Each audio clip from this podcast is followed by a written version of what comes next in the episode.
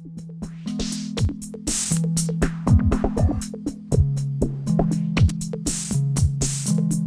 my name is Aaron, and you are listening to the WP Square One podcast. And I'm Micah Wood. And today we have with us Mike Killen, the world's number one sales coach for funnel builders, author from Single to Scale, and founder of Sell Your Service. So, welcome, Mike. First question I have for you um, World's number one is that like world's best cup of coffee, or how did you get that title? yeah, it's we spent we spent millions on market research for that. You know, interviewing everyone. Um, it was kind of actually based off like you know if you create what you're number one at, you're automatically number one. And I knew that everyone was going after like how to build marketing funnels and how to optimize your funnels and sales training is like a big kind of part of my background. And I was like, well, I'm going to teach people how to sell marketing funnels. And sure enough, you know, that's just us all over Google now. When we first went for that keyword, there was a few thousand results. Now there's millions of results. But if you do Google like how to sell a marketing funnel or sell a marketing funnel, how to price a marketing funnel, it's just me. So I'm happy kind of saying I'm, I'm happy to call myself that, but everything else I'm like, you know, ranked one millionth and below. But th- that's I'm number one at. So tell us a little bit more about yourself, what you're up to in 2019, and you know, uh, give us a little background. Yeah. So as a, as a coaching company, um, the majority of our products are based around courses and coaching, and there's, there's a few other bits and pieces, but that's that's pretty much it. And my biggest problem with 2018 was we were trying to be everywhere. We were trying to do too much social, try to do too much um, content generation. We were trying to create too many products as well. And really, we've kind of sat down with my team and decided that we're just going to try and focus on the closing and the sales aspect of, of our own business and really trying to make sure that we're building the best possible relationships that we can with you know funnel builders as opposed to trying to constantly create products. Because i think it can become kind of overwhelming when you're constantly creating stuff. I know why people do it. Maybe we'll touch on that later but yeah that's that's what uh, 2019 is going to be about. Focusing on closing and sales. Nice. So uh, so what kind of background did you start in with uh, with sales and that kind of thing? Was this uh, did you do something previously in the sales area or uh, you know how did you get into this so I actually trained as a chef originally, and went out to like France and trained under like French chefs and stuff, and basically couldn't hack it. it was just too much hard, too much hard work. I didn't like the hours. I didn't like the split shifts. So I ended up getting um, a job doing door-to-door sales, which was really rough, but it taught me a lot. And from there, kind of combined with my I then you know went to university and did a, a marketing degree. Bit by bit, kind of worked my way through some some pretty big companies as a, a marketing and sales rep, and then head of marketing. And my last job was head of digital marketing for a large data security company. Um, and I basically lost that job. I was made redundant, and they fired something like 10,000 people overnight from this company. This was back in 2012. Yeah, it was like it was a massacre, right? You had all these guys who were sort of company cars and you know all sorts of stuff just suddenly disappeared. They didn't have a job anymore. So I set up an agency doing WordPress design, a little bit of everything, and bit by bit we narrowed down into doing marketing automation for online education businesses, and that's all we did, which was like a big part of that was WordPress. And then from there, I set up Sell Your Service to kind of teach people how to do you know what it was that I was doing, and now that business kind of runs by itself, and I spend all my time on on sell your service. How, how did you uh, wind up getting into WordPress? Yeah, that's a really good question. Uh, everything that we had done from a large corporate standpoint had been entirely coded by hand, right? So we were dealing with, um, you know, banks. We were dealing with like meteorological businesses, huge amounts of data. So everything was built from scratch, and that was what I was used to. So I was develop, trying to develop my own CMS, and I'd never heard of WordPress. And again, this was probably 2012, so it was relatively well known then, but I had never heard of it coming from a corporate background. And a colleague of mine was like, "You need to check out WordPress, Genesis, and StudioPress." And I was like, yeah, I don't know. I'm not really a fan of, you know, page builders because at the time, stuff like Wix, Weebly, you know, it was all like Flash based. So I assumed it was the same. and he installed it on a server of mine, a friend of mine called Michael, uh, and said just just try it out. And from then I was hooked. I was absolutely in love. I was like, oh my god, it's everything I've been looking for. You know, it's so so so easy. And as it's grown, even over the last five years, it's it's grown exponentially with its its impact and its use. But that was how I discovered it. It was pretty reluctantly, to be honest. Nice. So I didn't realize. So are, you were building your own CMS. Are you? Do you have a developer uh, background? I mean, you, you write code. no, I definitely do not have a background in development. It was, it was kind of learning as I go, and because the truth is, I had set myself up career-wise and education-wise to get a job in like corporate marketing. So when I left, I had absolutely no idea what it is that I wanted to do. I didn't know whether it wanted to be to design, to be development, graphic design, marketing, copywriting, you know, it, it was all so open to me. And 2012 and 2013 were real eye openers to me just as I began to discover just how deep the rabbit hole goes in terms of everything that's available. And I kind of was like, I can't do all of this. I physically can't do everything. So we ended up just sticking to WordPress, which I'm eternally grateful for. But even stuff like when you discover WooCommerce for the first time and you don't realize it's an option and you're trying to code your own like shopping cart system and then you're like oh turns out there was something i could have downloaded for free that would do like 90% of this it's a huge huge relief makes sense to me so how how do you use wordpress uh, on the on the day-to-day with with your funnels yeah.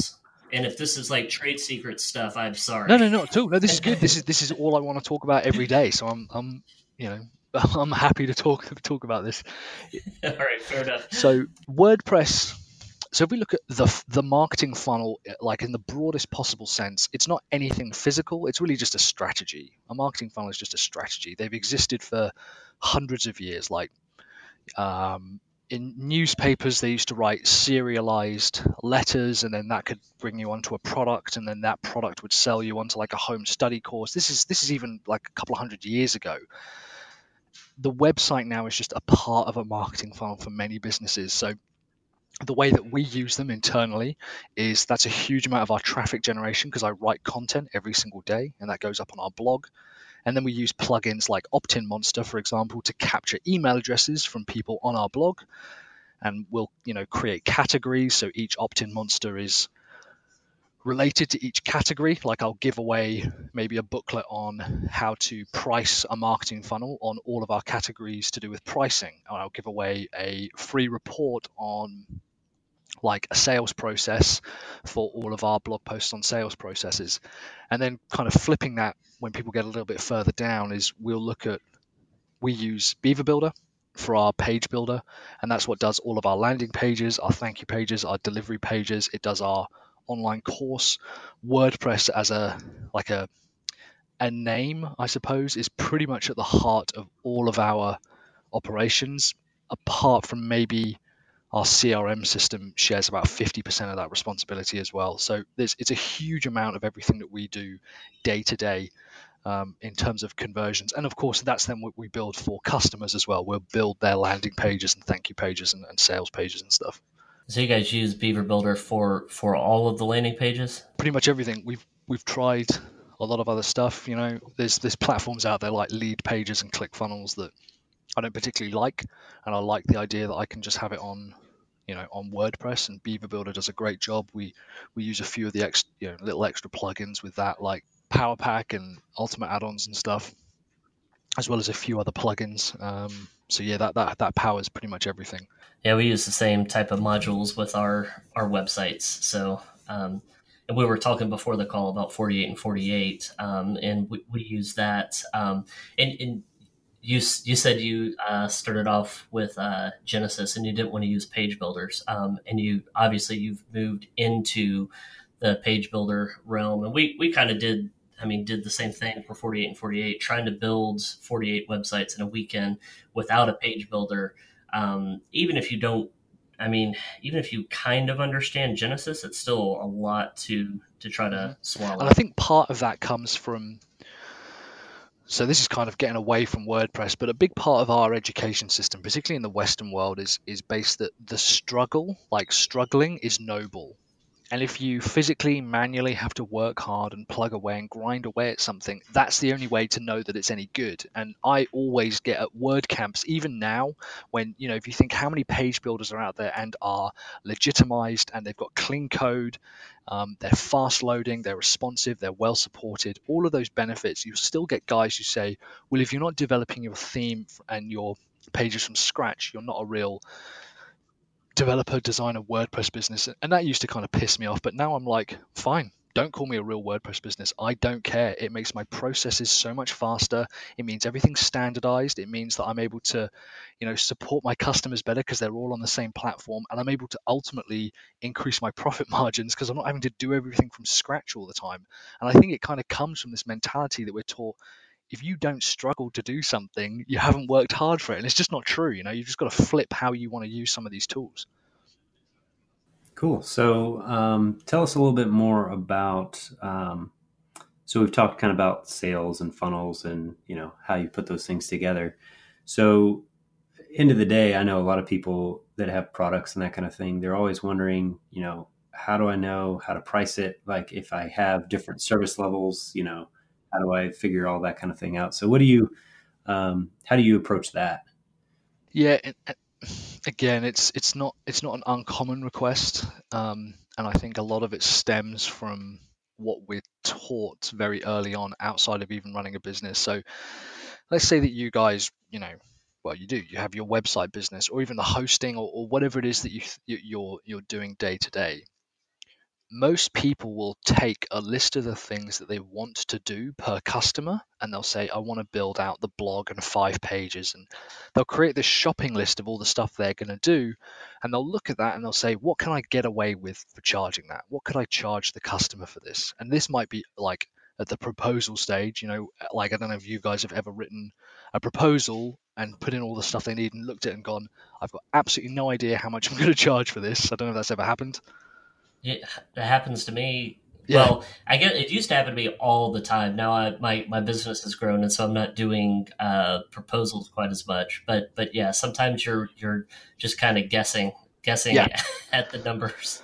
Yeah, and that's exactly it. You're guessing, and the difference, the, the way that I've approached this, and what's helped me standardize my business, you know, really work on our on making sure that we're profitable and we generate enough revenue is we flipped that and I said instead of thinking what should I charge? I want to think about what should I deliver.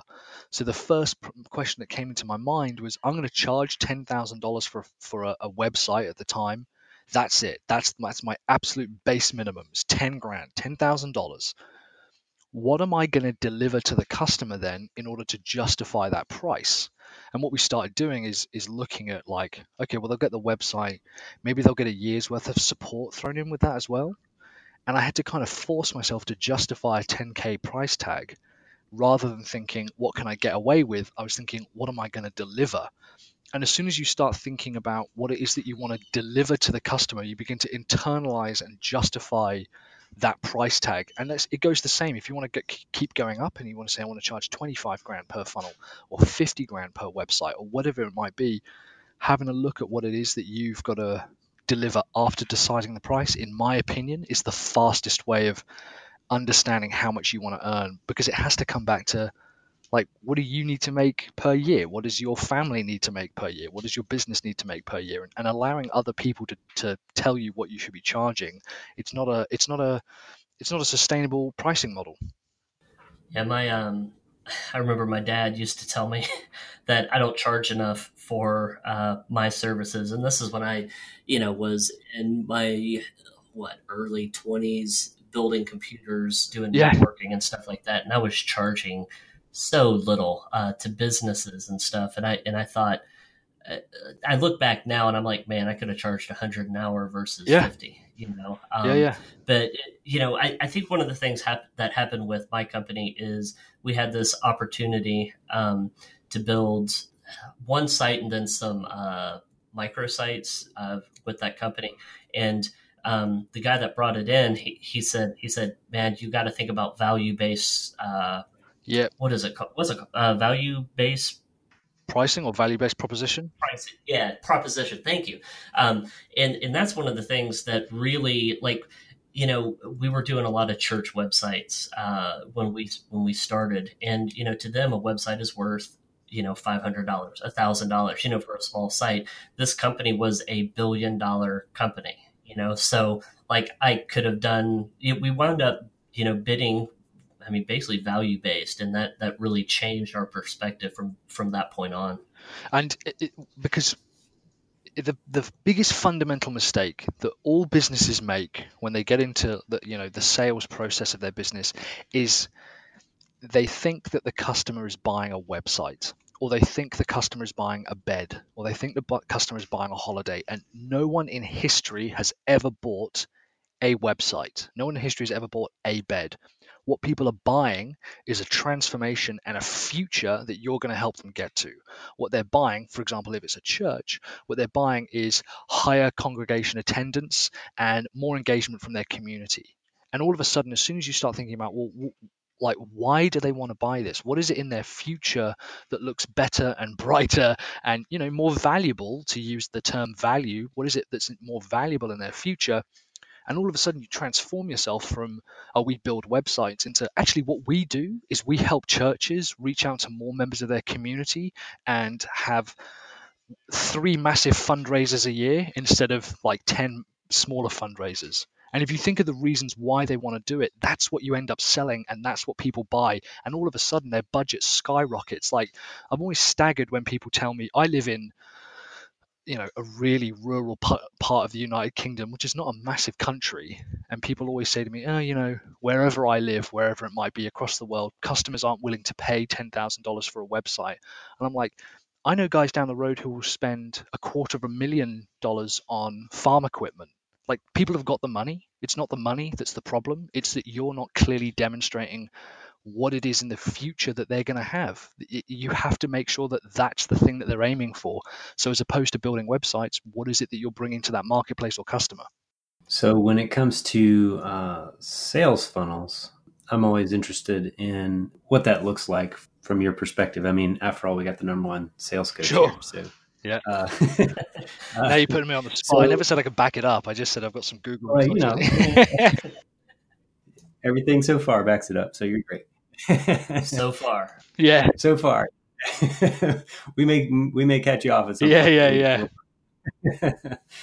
yeah, so when it comes to sales funnels, I think everyone gets the basic idea of like, you know, you got traffic coming into your site and you've got uh, you know, people who are interested in what you're offering and you have people who are, you know, eventually going to buy. Um, and I know it's a lot of people are always focused on getting more and more traffic in uh, and that kind of thing. Um, and then sometimes they ignore like what's actually happening on their site. So give us a little background on like, you know, what are the key pieces of a sales funnel and like what's the best mentality go about thinking about that so that you uh, get the most benefit out of yeah, it? Yeah, it's, it's a really good question. And this again kind of comes back to like, what are you spending? What are you making, you know, spending money on or charging? Let's say that you manage to sell a website for like 10 grand and then the customer all the customer does is spend money on traffic and they never make any conversions then obviously that 10 grand is a waste. So you've got to kind of like position you know and i'll give you a few of these tactics that i use in order for them to get a return on it. The first thing is that customers will always think that they need traffic and you like exactly as you said it's it's usually they're not converting what's already arriving. So use the exact situation the exact same phrasing that you guys used and tell that to your customers and they'll go, oh, okay, actually, that makes more sense. I think one of the things that a lot of people ignore is they'll build a site or a funnel or whatever the hell you want to call it, and they'll build one sales page for a product. And if you're a financial advisor, maybe you sell five different services or five different products, and they'll have five different sales pages. The first thing in my opinion, is creating multiple sales pages per product. That to me is one of the fastest ways that you can increase conversions is multiple sales pages per product. Have one that's just a pure sales letter. Like Dan Kennedy, for example, had a book called, I actually got it in front of me, called How to Write a Sales Letter, How to Write the Perfect High Converting Sales Letter. And it's just literally a long form of text. So you have your product page, which is what the designers love to go into and they love to make everything look beautiful and have parallax scrolling and all of that. You then have a second page for the exact same product that's a sales letter. And your job is to then take traffic that has visited one sales page and then either through your CRM or remarketing or you know pixeling or whatever you want to do, then just display the second page to them. And that's one of the easiest ways that we've found of converting people. It's kind of like saying, well, yeah, they understand the offer, they've seen the offer, but you need to still convince them. You need to still get in front of them. So we're just going to spend a little bit of money on Facebook ads that anyone who visits this page is then going to be shown an advert for the second page, or anyone who clicks on this page, our CRM system is going to tag them and say, "Oh, send them an email about this next sales page," and we'll have up to five sales pages, you know, per product. One might be a a video sales letter, which is just the video in front of them. One might be just a collection of testimonials one might be a you know a, a scarcity based page that says oh this offer is going away in three days or two days or you know the end of the month. Trying multiple different sales messages and closes for one product in my opinion is probably the fastest way to begin to close some of those deals and exactly as you say the stuff that you've got already.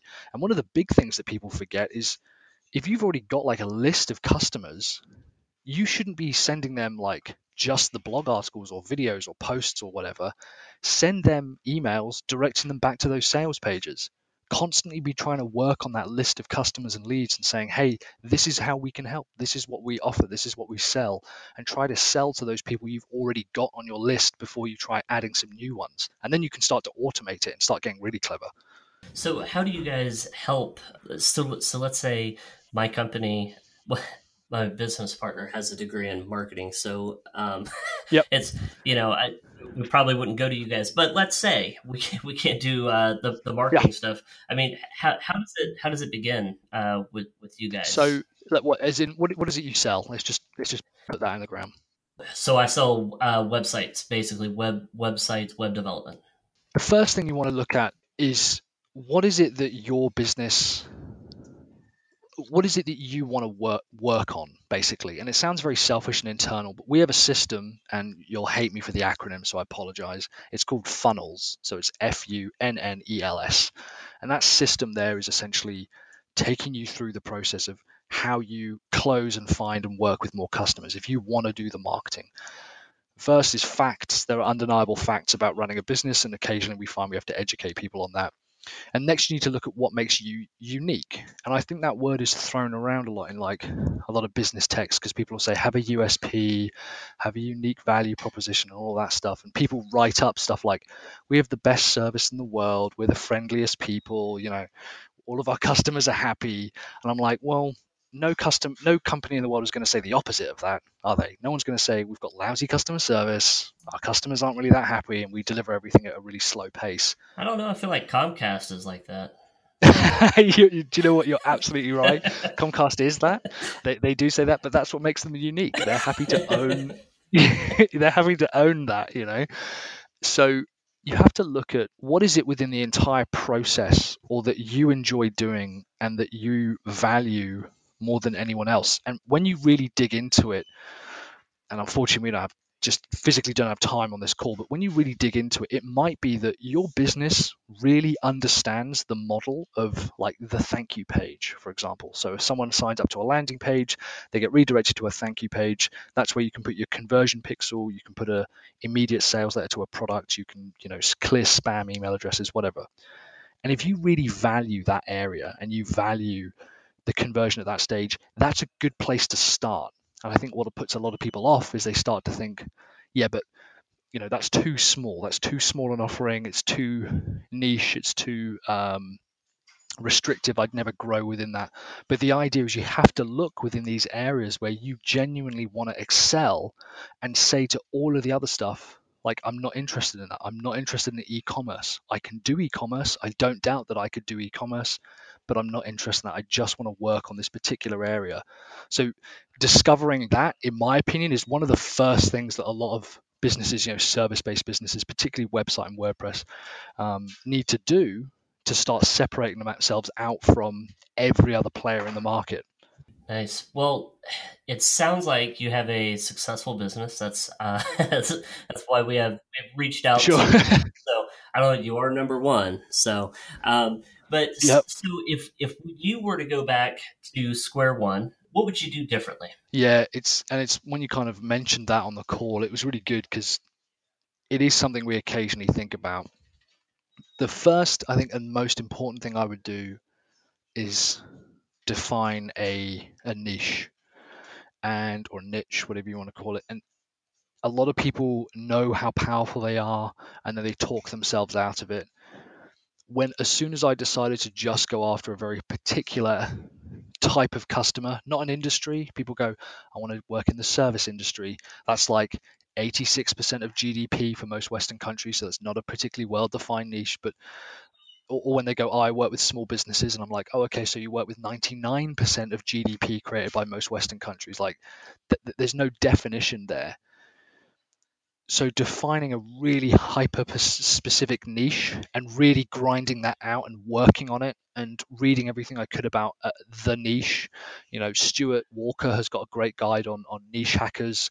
Um, there's there's a lot of content out there, and if I would then decide that I'm just going to build um, you know, thank you pages, or I'm just going to work on follow up email sequences for cart abandonment series for digital products. For example like that that's how hyper specific you want to become. So if i had to go back to square one everything else that i provide and do and serve and sell is irrelevant because what defines businesses this is something ryan deiss said to me is businesses are defined by the markets they serve not the products they sell. And if you have a crazy clear, hyper specific idea of who you serve, you're way more likely to grow because everything else that comes after it stems from knowing who your audience is and serving them better than anybody else. That's what's important. So if I had to go back in time, that's probably what I'd focus on. Yeah, I like that. Yeah, I, have heard uh, a lot about uh, uh, niches and that kind of thing. But I think one of the things that um, kind of really drove it home for me was uh, somebody was talking about how um, massive clarity can drive massive action, right? So most people yes. in the business, they have no idea what they are really going after when they have such a broad market. They hone that in, then it becomes a lot more clear what the what the rules of the game are and how to play, right? We're bombarded by tactics every day, right? Like, oh, you should be doing Facebook video. Oh no, you should actually be doing Facebook video cascade sequences. Oh no, you should be doing the Hydra method. And that's just one area. And then you should be blogging. You should be search optimizing. You should be on YouTube. You should be on IGTV and creating Instagram quotes and interviewing people on podcasts. And there's tactic after tactic after tactic, and everything gets very, very messy and murky. But as soon as you are hyper clear on who you are helping, nothing else matters because you think to yourself what is the best way for me to get sales training in the hands of funnel builders? It's by going on podcasts. Awesome. I know that now, and I'm clear on whatever it is I need to do. And when someone says to me, "Oh, Mike, what you should be doing is, you know, really ramping up your Facebook gauge, uh, Facebook page engagement and posting stuff out," I know that my particular audience, they're not that interested in that. I'm aware of where they are, what they do. I'm not going to worry about that. I, I just, it's not something I care about. So it helps eliminate like that FOMO, your fear of missing out. It makes it easier to price your services. You're more likely to get gain recognition. It really is. Yeah, I like that. I haven't heard that before. From massive clarity comes massive action. I like that a lot. We're really excited to have you on the show. Uh, all this is amazing information. No, thanks so much for having me, guys. I appreciate it. Yeah. For those that want to find more amazing information, I believe you can be found in many places. You have a website, sellyourservice.co.uk. That is correct. You are on Instagram as Funnel Mike. Yep. On Twitter as Mike Killen. Yes, Mike underscore Killen, I think. I couldn't oh, yeah, get Mike, Mike Killen. I was devastated. It's an uh, artist who's got that, and it really wound me up. Oh, man. uh, and I believe you've got a really active YouTube channel as well, right? So, or at least lately, I've noticed. Yeah, yeah all kinds of good stuff on there. One of my favorite videos uh, for those that are uh, not that you need to explain anything, but for those that are interested in finding out more awesome stuff. Uh, I believe you have one. It's titled like marketing density or something along those lines. Yes, marketing density. Yeah, marketing continuum. I think is the name of the uh, the video. Yeah. So that's a that's an awesome video, particularly talking about niches as well. So yeah, yeah, it's a good point. Yeah, they they match up well. Yeah. Awesome. Well, Thank you. I appreciate it. Thank you for your time. Not at all. Thank you very much for having me on, guys. I appreciate it.